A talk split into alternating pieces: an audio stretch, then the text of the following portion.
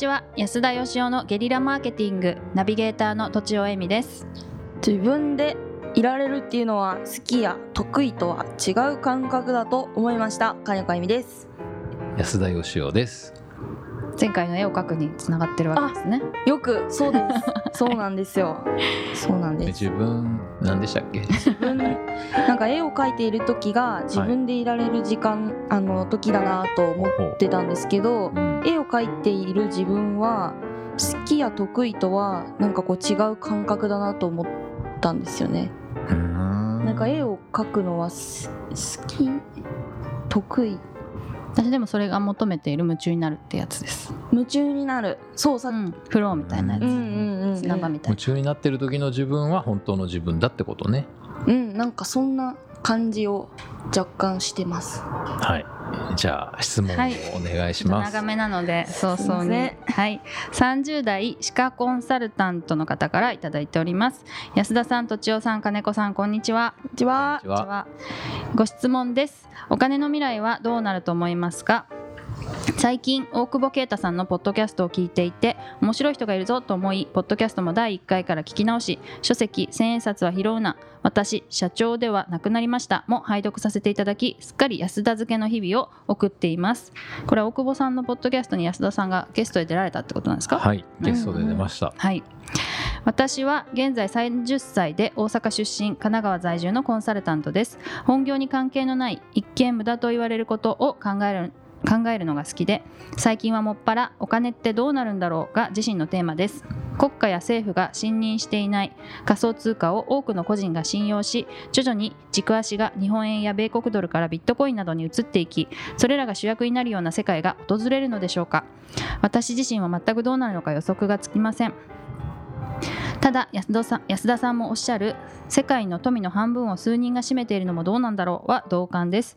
もしこれから世の中が変わっていくのなら資本主義的な貨幣経済が今の延長線上で進むのではなくもっと貢献や愛情や他人への親切が数値で記録され誰かに優しくすればするほど豊かになるような仕組み。そんな方向へ進化すれば良いのにななんて夢みたいな空想を膨らませています独自の世界観をお持ちの安田さんはどんな風に感じておられるのか聞いてみたいと思いご質問させていただきました。ちなみに気にはなっていますが仮想通貨は1円も買っていませんし投機する気もありませんという質問でございます。はい。おお金子さんはビットコインっていうの知ってますか？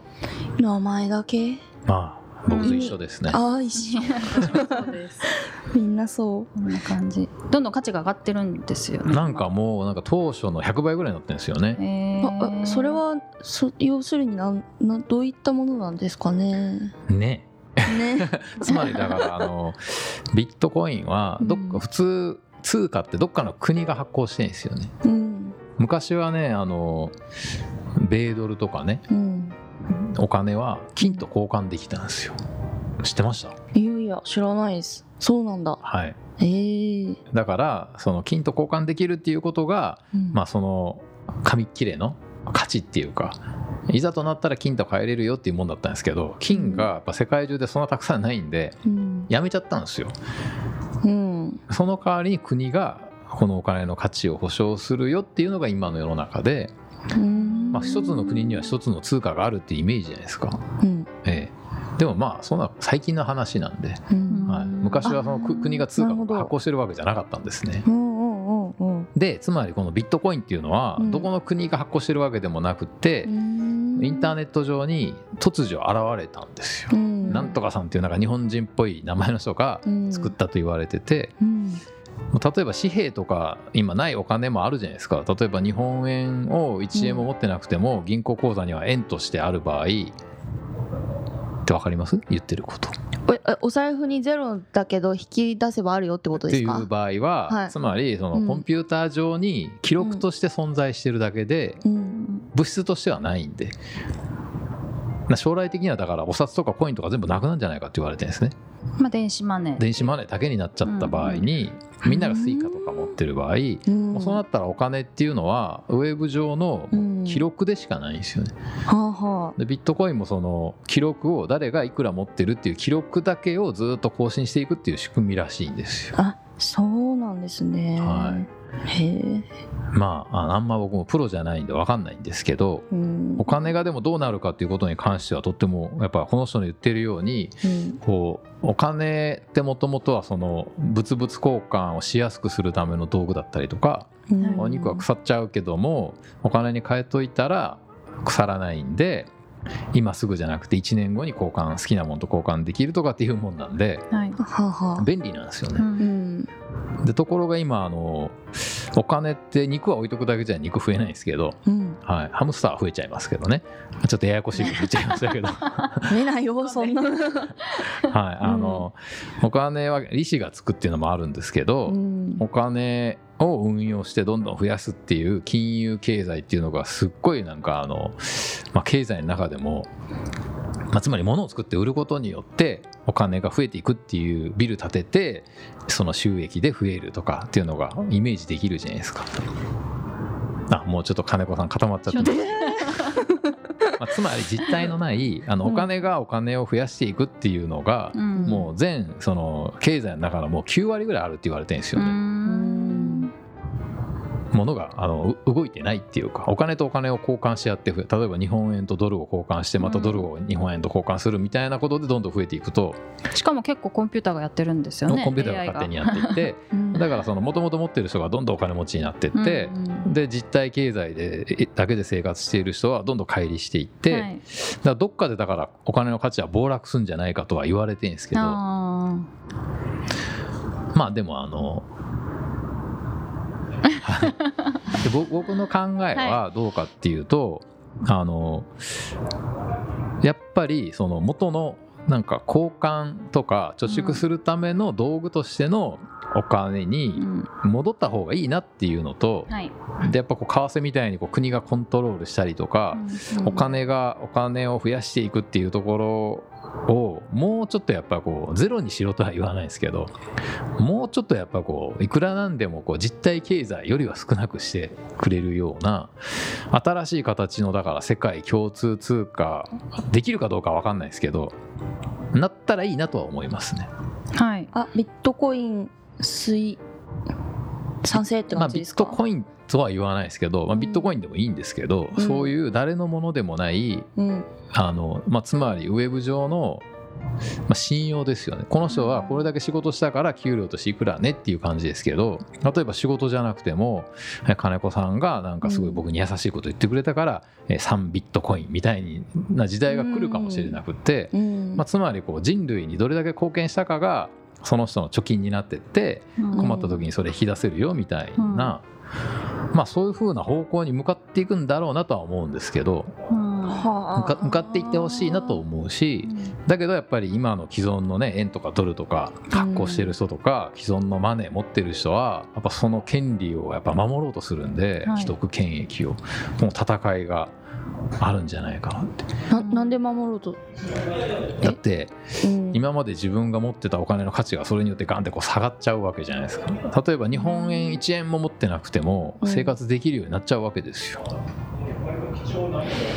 うーんなんでだろ 例えばあのビットコインだけのうん。スイカみたいなのがあるとするじゃないですか、うはああスイカがあるとしたはあ。らこれでコンビニで買い物もできるし、うん。ホテルにも泊まれるし旅行にも行けるしどこにも行けるっていう、うーん。はなるほど。い、だからお金はいらない行ったらなんかね両替しないといけないですけど世界中1個の通貨でいいんじゃないのっていう気もしますし。うん。まあ分かりません。うん 分かりませんけど、まあ、この人も登記しないって書いてますけど僕もあのビットコイン買ったことないんですけど、はい。登記としては別にあんま興味ないですけど、うん。あのまあでもやっぱりなんかそういうどこの国にも属さない通貨で生活できる時代が来たらいいなとは思いますね。とっても。やっぱりでも絶対お金は必要なんですかね？通貨的なものは。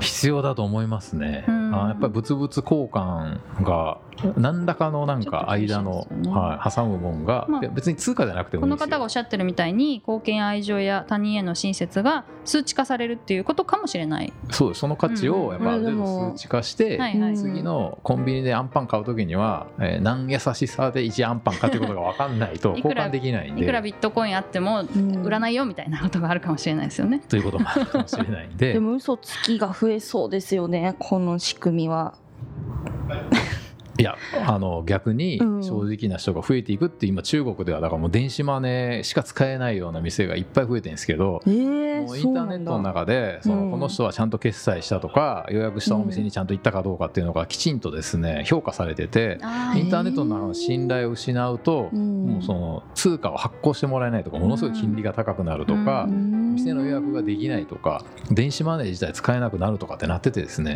なるほどね。もうだからとにかくその信用を落とさないためにいいやつになんなきゃいけないっていう時代になってきてるんですよ。へーははい。あ、なるほど。でリアルマネーはどんなにあの嫌なやつでも手に入れようと思えば入れれますけどウェブ上の信頼っていうのはうんもうそうやってなんかみんなに認められるようないいことしないと手に入んなくなってくるう。んうんうん。はい。まそういう方向に進んでいくかまた全然変わるかわかんないですがはい。うんということではい。この難しい話を難しいな、これ。簡単にまとめてくまとださい。めるんですか？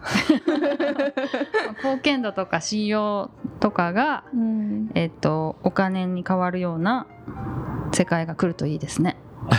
あ ダメですか？今のままでの通貨は絶対どっかで破綻すると僕は思いますけどね。ーうんまあ生きてるうちなのかどうなのかって感じ生きてるうですかねちにねうん。見たいですねぜひ。うん。ということではい。今日は以上です。ありがとうございました。ありがとうございました。本日も番組をお聞きいただいてありがとうございます。番組への質問ご意見はブランドファーマーズインクのホームページからお問い合わせください。またポッドキャスト番組を自分もやってみたいという方は podcastproduce.com からお問い合わせください来週もお楽しみに。